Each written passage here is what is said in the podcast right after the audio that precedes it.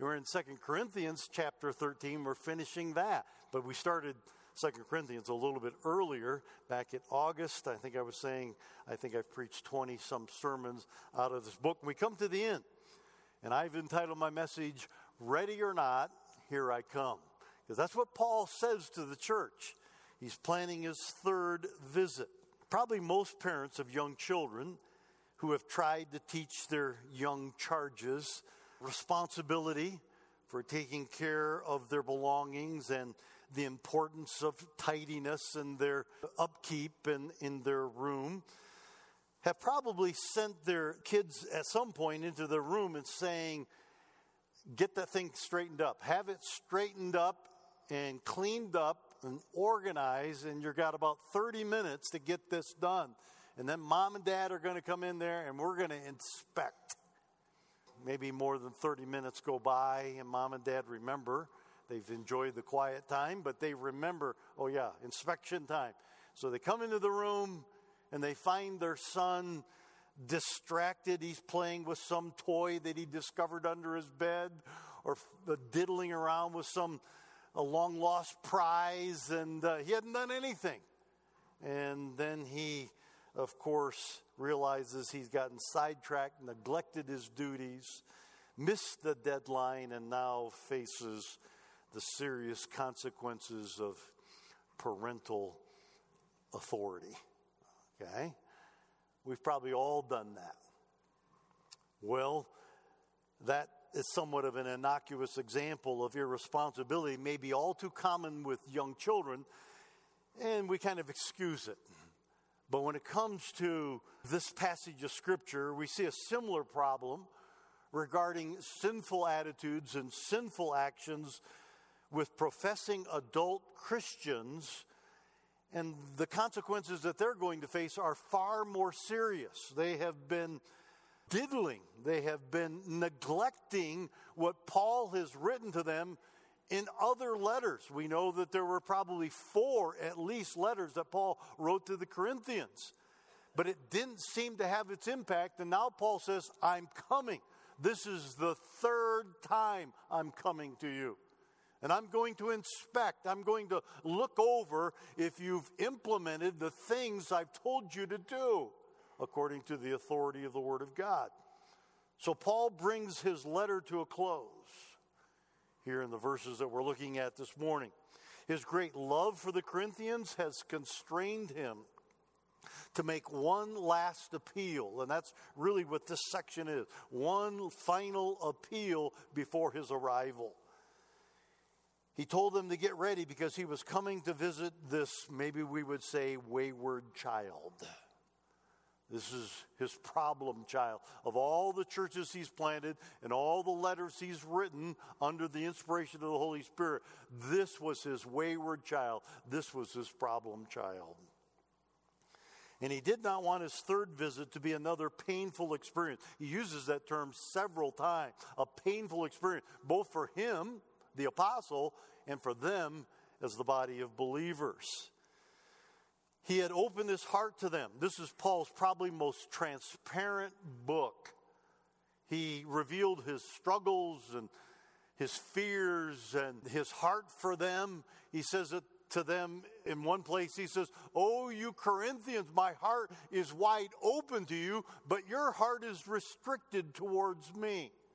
There's only a couple of times that Paul addresses the church that he's writing to by name in the body of his letter. The Corinthians, he does that in Galatians. Oh, you Galatians, who hath bewitched you? He was so upset with them. But he says, My heart is wide open. So Paul had been transparent with them, opening up his heart to them. He explained his ministry to them as an apostle, as a church planner, and why he didn't accept money for preaching the gospel in, in new church plants. So he explained the philosophy of his ministry. He answered their accusations.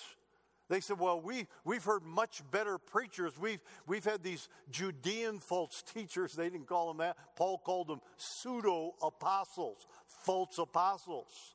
And they called them super apostles. But he called them pseudo apostles. Paul says, Listen, I may not be a great teacher or preacher, I may not be a, a demagogue, I may not be an orator, but when it comes, he says in the previous chapter, he says, When it comes to knowledge, I have it because it came from God. He answers their accusations. He warned them about the false teachers, and then he urged them to submit to the Word of God. So he's done all of those things in the body of this letter, this epistle. And now he closes out his document with three areas of concern. To tell you the truth, this doesn't happen a lot, but I had a struggle trying to put it all together into a, a message and, and outline it and come up with a general theme. And I've been doing this a long time 40 some years. Normally, that's not my problem. You've heard me say, I kind of like to think of myself as a sermonator, not, not the Terminator. That, that's a different guy. A sermonator, you know, because I, I like to read a passage and say, now, how would I outline this? What's the main idea? How would I put it together? How, do, how does this fit together? That's what sermonizing is. That's what homiletics is all about. I struggled a little bit with this section, but I think I got it. Paul is saying to them, ready or not, here I come. You better get ready. And he points out to them in this passage of scripture three deficits that they had. That he wants them, he's reminding them one more time, three deficits that they had to correct. Probably everybody here who's had a working career has had a job review. You know, a job review, we try to compliment people, say, this is what you do well, but here's some areas you need to work on. Here's some deficit that I see that you need to address. That's kind of what Paul is doing here. It's kind of like his final job review. Here are the deficits I want you to address before I come. First, they had a deficit regarding their appreciation particularly of the Apostle Paul. And he says to them in verses 13 through 18 of chapter 12 that they had a deficit. They were not appreciative. So let's kind of revisit those verses. For what is it in which you were inferior to the other churches? Did I treat you like you were inferior to the other churches, is what Paul is saying? Except I myself was not burdensome to you. Forgive me. Paul is using some subtle irony there in his statement. Forgive me of this wrong that I didn't take your money. Now, for this third time, I'm ready to come to you. And I will not be a burdensome. I wasn't burdensome in the past. I'm not going to be a burden. But I think Paul is also saying, I really don't want to cause trouble. That's not why I'm coming. I want to come and help you, not cause trouble. So deal with these things I'm going to talk about. Now, the third time I'm ready to come to you, and I will not be burdensome to you, for I do not seek yours, but you. I don't seek what you have. I want your heart. I don't want your wallet. I want your heart for God. For the children ought not to lay up for their parents, but the parents for the children. And I will very gladly spend of myself, is the idea, and what I have, and be spent for your souls though more abundantly I love you, the less I receive love back from you. I am love. But be that as it may, I did not burden you. Nevertheless, being crafty, I caught you by cunning. Did I take advantage of you by any of those things over those whom I sent to you? I urged Titus and sent our brother with him. Did Titus take advantage of you? Did we not walk in the same spirit? Did we not walk in the same steps? So Paul is saying, you know, and he's rehearsed earlier in the book, all that he sacrificed, and he explains his philosophy of ministry of not taking money from church plants, lest they think he's in the ministry for the money. But they had no appreciation for him. And Paul uses some subtle irony here when he says, How were you inferior to the other churches? Except that I was never a burden to you. Forgive me of this wrong, he says in verse 13. Would you love me more or would you love me at all if I if I extracted money from you? Is what he's saying, but I didn't. Forgive me for not extracting money from you. Paul is saying, because I didn't collect money from you, doesn't mean I didn't neglect you. I loved you. Paul wrote more letters to this church than any other church that he planted, as far as we know. He spent more time visiting this church than any other church that he planted, as far as we know. He probably spent more time in prayer about this church than any of the other churches. So he's saying, I didn't neglect you, even though I didn't take your money, I never neglected you. Paul had persevered with this church as he talked about so much earlier external persecutions, internal problems. The weight of all the churches are upon me. And remember, he rehearsed a sermon or two back. I spent a day and a night in the deep, 235 lashes I received. I was stoned to death, etc. He went through the whole list of, not the whole list, but an extended list of things that he had suffered. His sacrificial ministry to them had cost them nothing, but they didn't appreciate it. You know, sometimes that's true. That which costs us nothing, sometimes we don't appreciate. If we have to pay a little bit, it makes us aware of it. If we have to pay a lot, sometimes we, we really value that thing. And Paul's saying that seems to be the case with you because you didn't have to sacrifice me, you didn't pay me. It seems like you don't appreciate the ministry that I carried on with you in spite of the sacrifices that I made. It seemed, and Paul says it here in verse 15 the more I loved you, the less you reciprocated my love. I think the old statement, I think it's an old statement from Dr. Bob Sr. He said, When the fire of gratitude dies out on the altar of a man's heart, he's well nigh hopeless or well nigh worthless. When the fire of gratitude, when we're no longer grateful for the sacrifices that people have made for us or the things that we have received, when that fire of gratitude dies out, what are we good for? Gratitude is one of the most important things in life. And when we lose a, a sense of gratitude, we become kind of cynical. We just kind of become just bland towards people. So Paul is saying that seems to be the case with you. Look what he says here in the next phrase. The Judaizers had used crafty methods. As a matter of fact, I'm going to ask you to turn back here, chapter 4 verse 2, same book, Second Corinthians. 2 Corinthians 4 1 and 2. Therefore, since we have this ministry, as we have received mercy, we do not lose heart. We don't faint. Paul says, We've experienced the mercy from God. That drives us on in mercy. We don't quit. We don't drop out. We don't faint. Now look at verse 2. And we have also renounced the hidden things of shame. We don't do the ministry with smoke and mirrors. We're not deceivers, for we have renounced the hidden things of shame, not walking in craftiness, not handling the word of God deceitfully, but by manifestation of the truth, commending ourselves to every man's conscience in the sight of God. So the Judaizers had used crafty methods to exploit the church because Corinth was a wealthy city and there were probably a lot of wealthy people in the church at Corinth. But Paul says what? Look at verse 16. I've only been transparent with you. The only trick, and he uses that word, the only trick that Paul played on them was his refusal to receive financial support the, from them. He says in the last part of verse 17 and verse 18, and none of his associates did it either. Titus came to them, other people had come to them. We know that from Scripture. Other people, Apollos had been with them, and none of them received support. So Paul says, I didn't receive money from you, my associates didn't receive money from you, but yet you lack appreciation.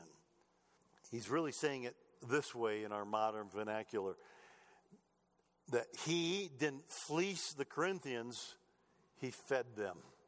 He didn't fleece them, he fed them. He didn't, or his associates didn't bilk them out of their funds, he built them up in the faith.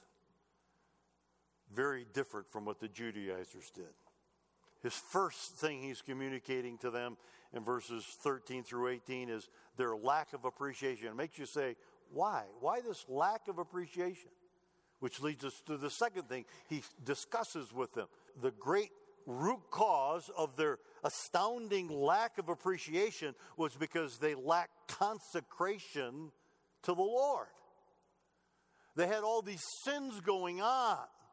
That's why he wrote to them earlier and says, you know, uh, you can't be hooked up with false teachers and you can't be worshiping at the idols and still worship God. Come out from among them and be ye separate, saith the Lord. Separate from those things. There was all kinds of sin in the church, which means there was sin with the people. So, number two, they had a deficit regarding their consecration. They really weren't consecrated to the Lord.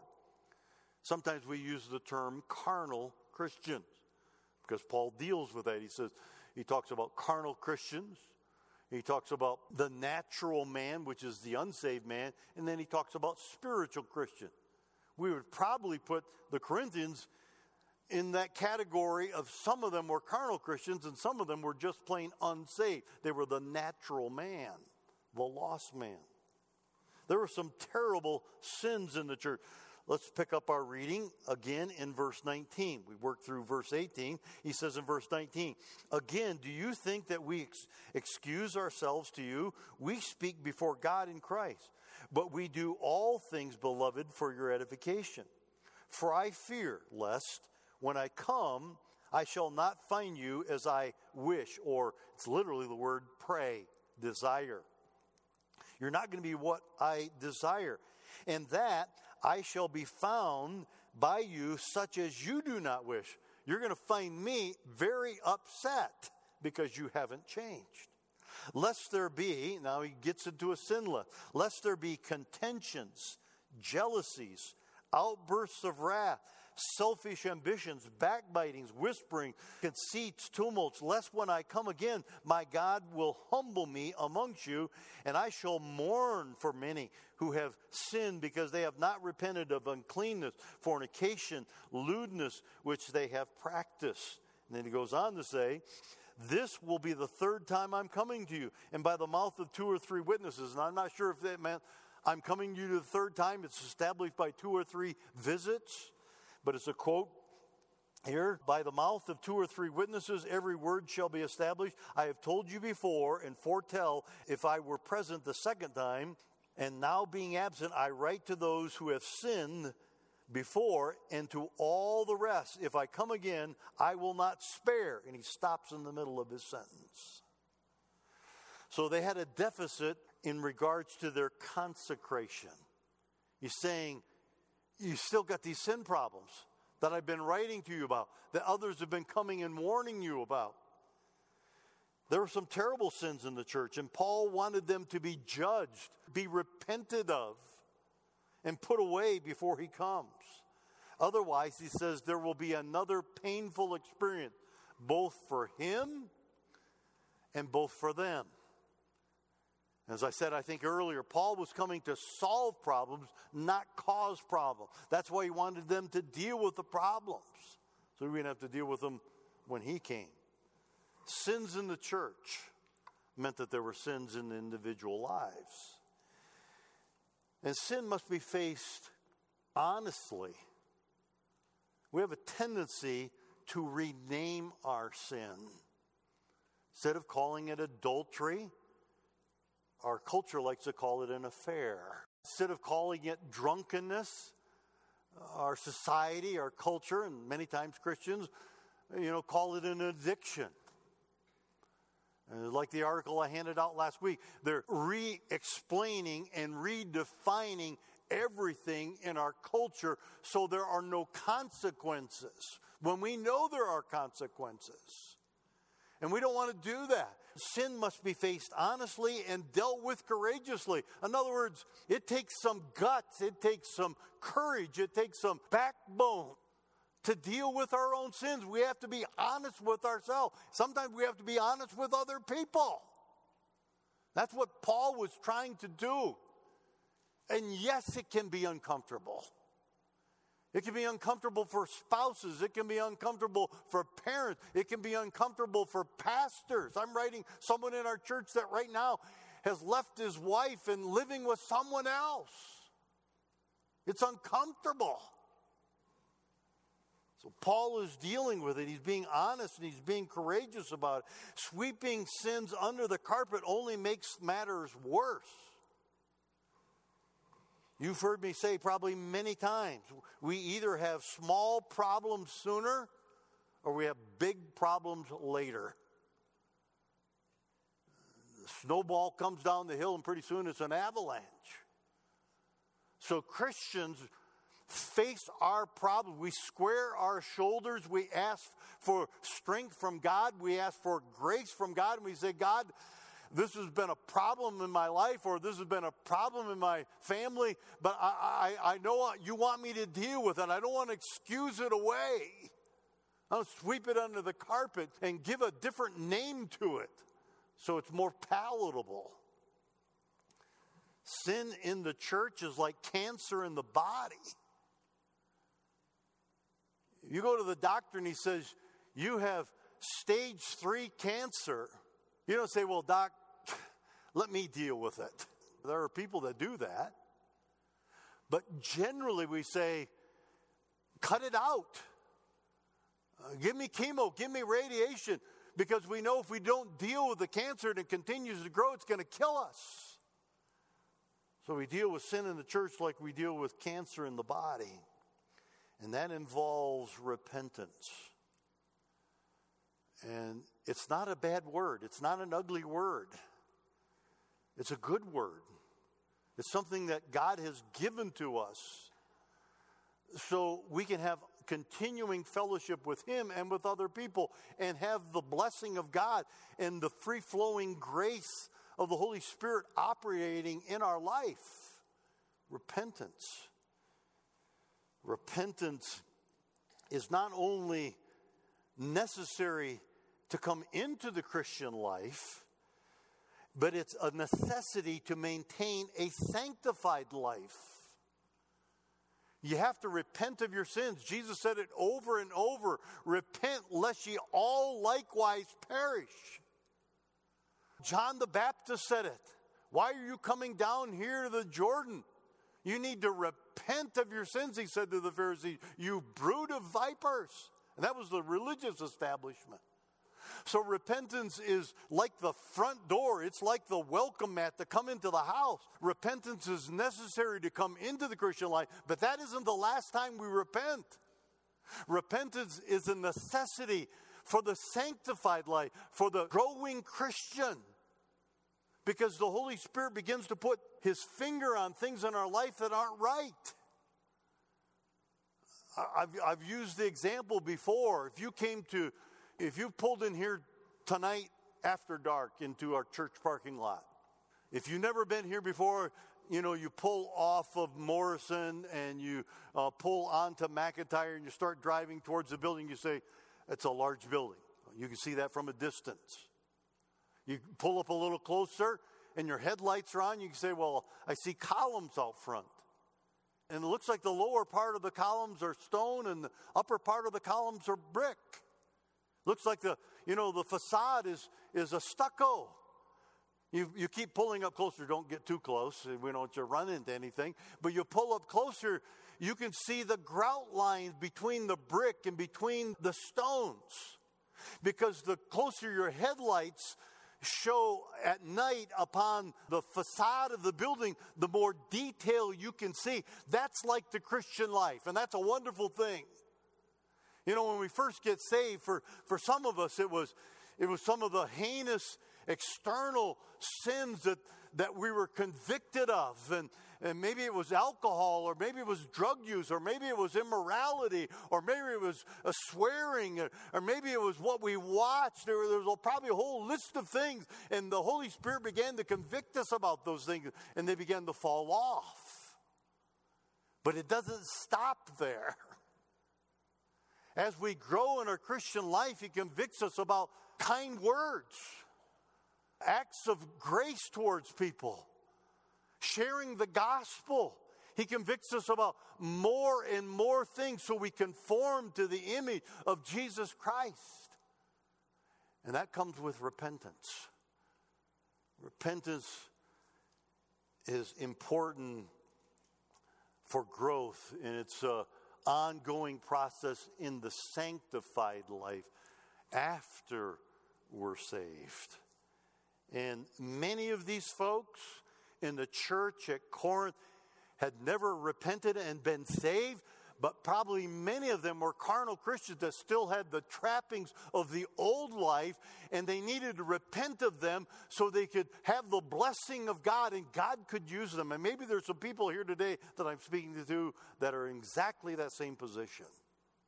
You're saved, you're on your way to heaven, but there are the trappings of the old life, and there are things that the Holy Spirit is putting his finger on that is, uh, I don't want to deal with those. And that's too bad. And we should. And Paul says, what? What does he say here in these verses? If I come to you, I don't want to be humbled. I don't want to be humbled by these things. Look at verse 21. Lest when I come again, my God will humble me. Paul is saying, I'm going to be embarrassed, is what he's saying. I'm going to be humbled that there's so little work that by the Holy Spirit that hasn't been taking place. I'm going to be embarrassed by the carnality that I see. And what does he say? And I shall mourn. It's going to, it's going to cause me to, to mourn, to weep that you're not farther along in your Christian life, that you haven't dealt with the things that I've been writing to you about and others have been preaching to you about. Notice the list of things that he mentions in verses 20 and 21. And by the way, they're both sins of the spirit and sins of the flesh. I'm going to ask you to turn back one more time. Chapter 7, verse 1, same book. Second Corinthians chapter 7 verse 1 because Paul mentions the sins of the spirit and the sins of the flesh.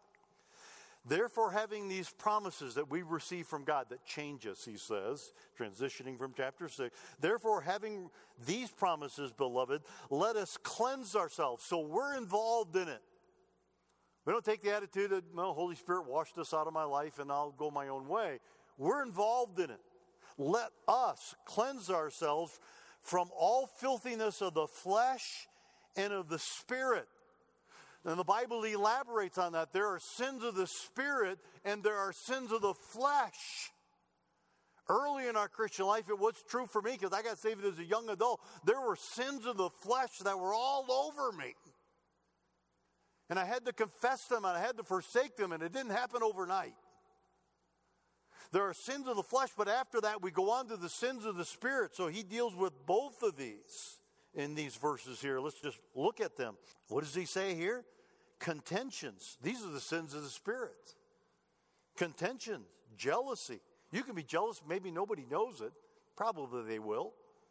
Outbursts of wrath, selfish ambition, backbitings, whisperings, conceits, tumults. I would put probably all of them as sins of the Spirit. And then you go down to verse 21. Uncleanness, I'm talking about sexual lasciviousness, fornication, lewdness, doing, watching, imagining, in, involving yourself in, in uh, unholy, sinful habits. Those are sins of the flesh. So he deals with both of these sins of the spirit and sins of the flesh. And most of these, they don't need any explanation. I don't need to elaborate on these. We all get it. We all understand that. What does he say in the next verse, chapter 13, verse 1? Prepare yourselves. Prepare yourselves. He says, I will not spare. Another verse down. I will not spare. And he, he doesn't even finish the sentence there in verse 2. You better get ready because when I come, if you haven't dealt with these sins that I'm hearing reports about that are still in the church, I will not spare. There was a lack of consecration. And if that was true in the church at Corinth, it's probably true of the church in America today. We live in a different world than the Puritan world. We live in a different world than the 1940s and 50s when it comes to church behavior when it comes to Christian lifestyle. Prepare yourselves. A strong warning is issued to the believers. And he says here, like Jesus Christ, I am strong when I appear to be weak. Uh, that's what he says here. I've told you before and told you in the present the second time.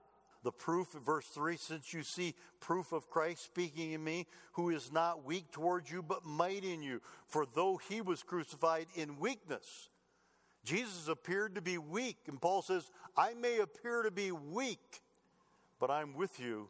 I will be, what does he say in the last part of verse 3? I will be mighty towards you.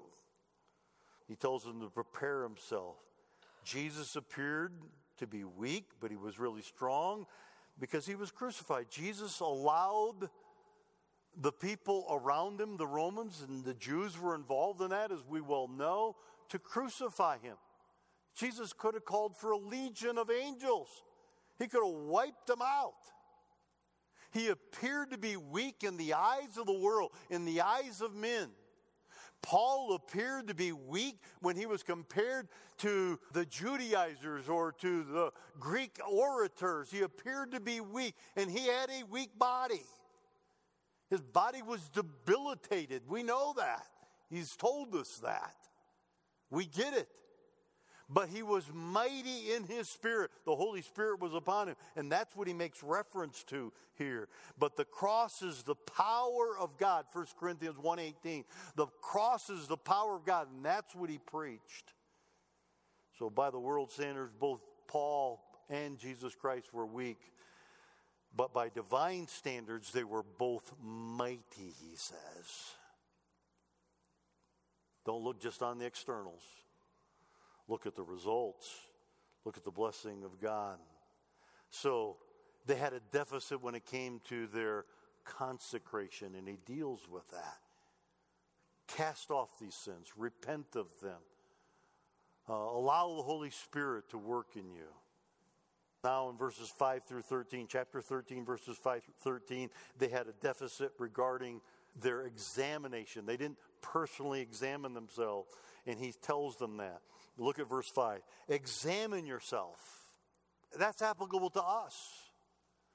I suppose people can get too introspective and too self critical, but that doesn't happen to most people. That's not most people's problem. Most people blow off their sins or blow off the Holy Spirit's conviction. But what does he say here? Verse 5 Examine yourself as to whether or not you're in the faith. He wants them to question whether they're really saved or not. Whether you're in the faith, test yourselves. Do you not know yourselves that Jesus Christ is in you unless indeed you are disqualified? If Christ isn't in you, you're not even in the race. You're not a part of the body. But I trust that you will know that we are not disqualified.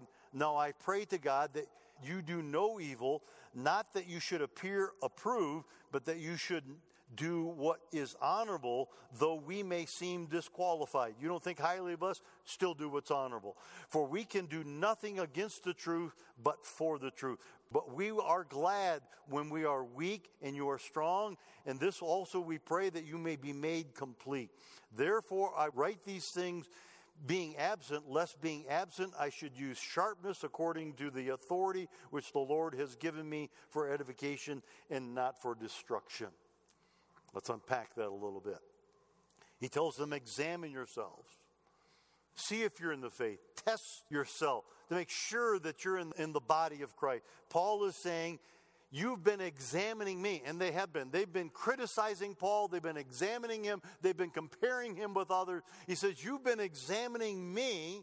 Why don't you take the time and examine yourselves? Often, those who are quick to examine and condemn others are often guilty of worse sins. So it says, You examine yourself.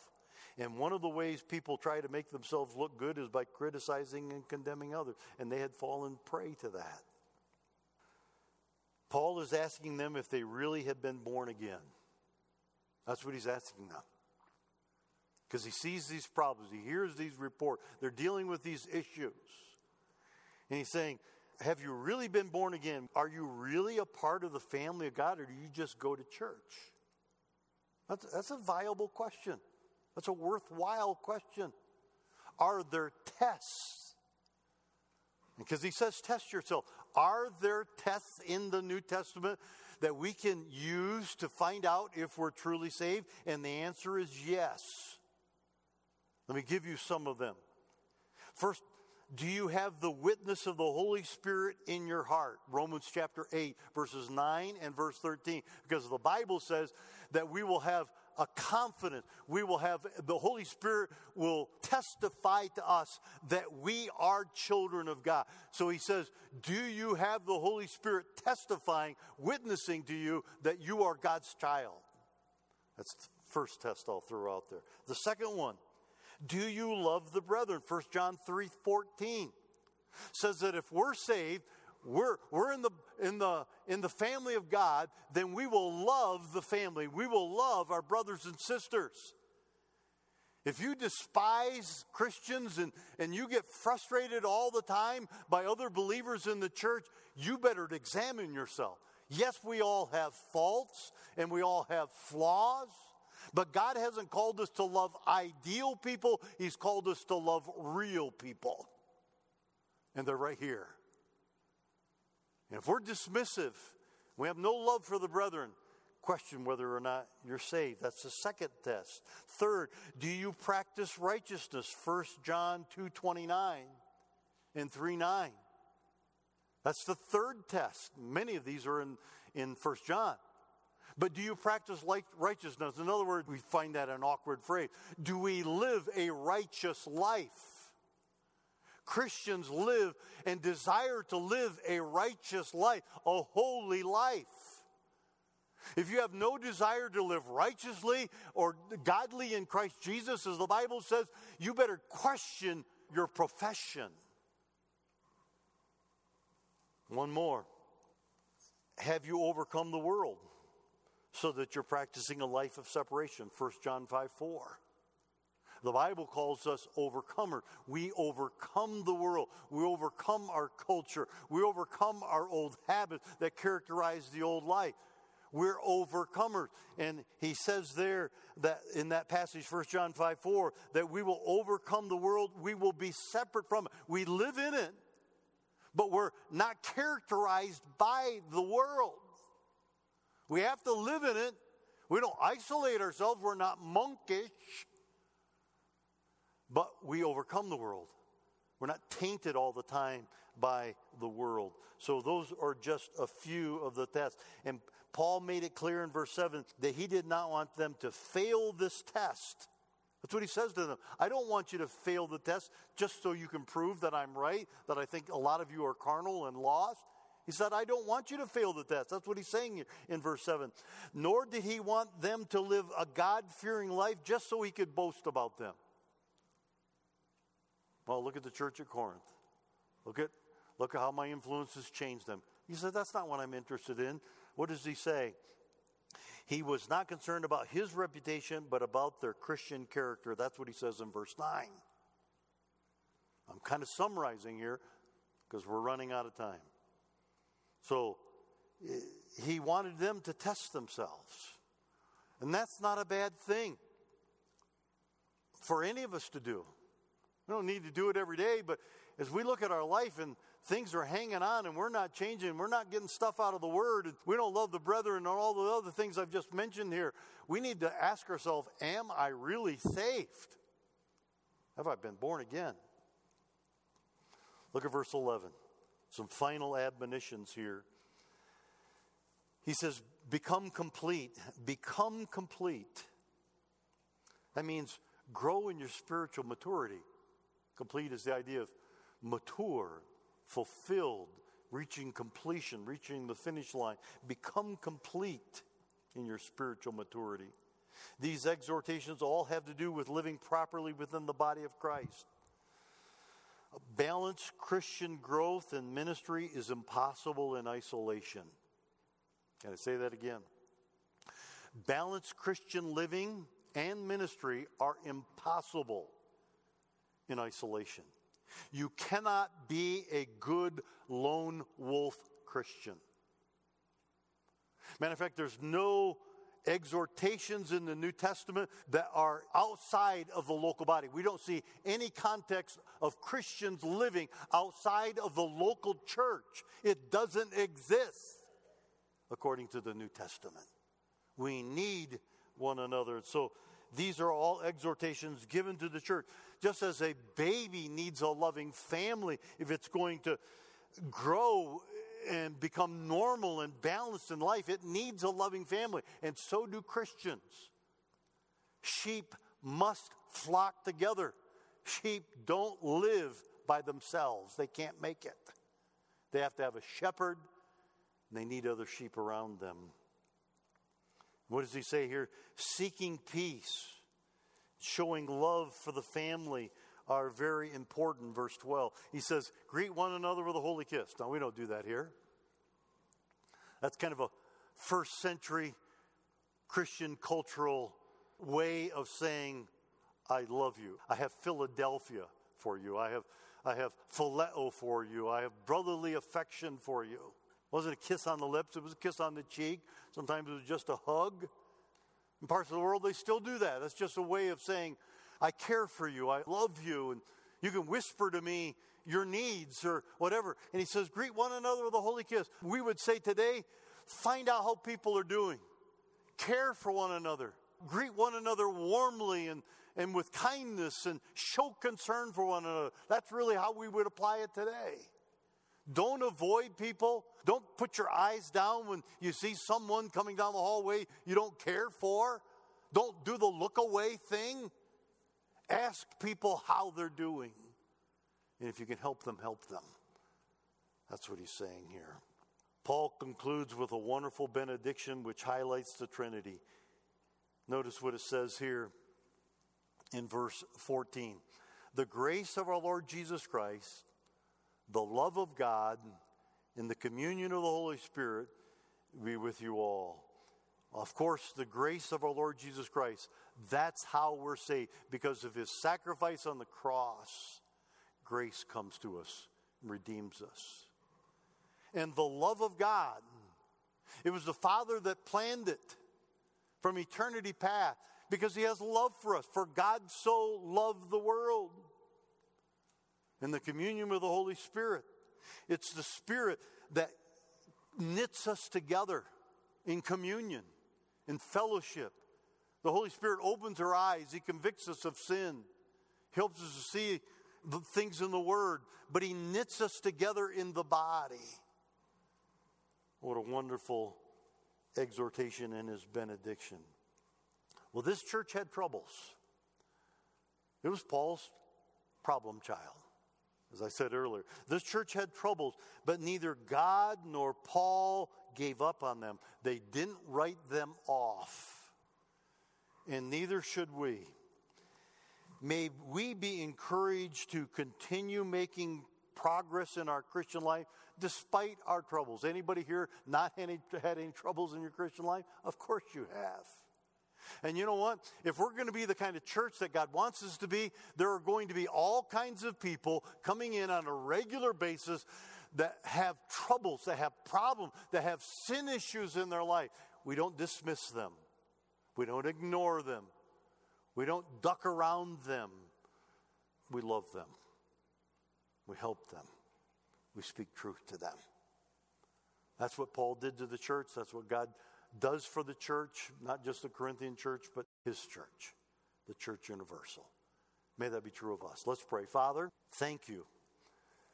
Here was a troubled church, but I think really truthfully, it became Paul's not only problem child, but his beloved child.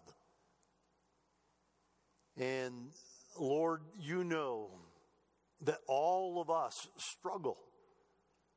Sin issues crop up in our life faults and flaws, and the old man hangs on. And Lord, we ask that you will not give up on us, but your Holy Spirit would be operating mightily in us, changing us, wooing us, encouraging us, cleaning us up, and getting us back on the track. So, Lord, if there are discouraged people here today, encourage them. If there are people that are satisfied with their sin, convict them. If there's people that we need to minister to, point them out to us and help us to do what you want us to do. Lord, if there's someone here that's unsaved, unsure about their eternal destiny, as I went through some of the tests of knowing whether or not we're in the faith, and they couldn't respond positively to several of those, may they seek us out. May we be able to help them to settle this important matter of their salvation. We pray in Jesus' name. Amen.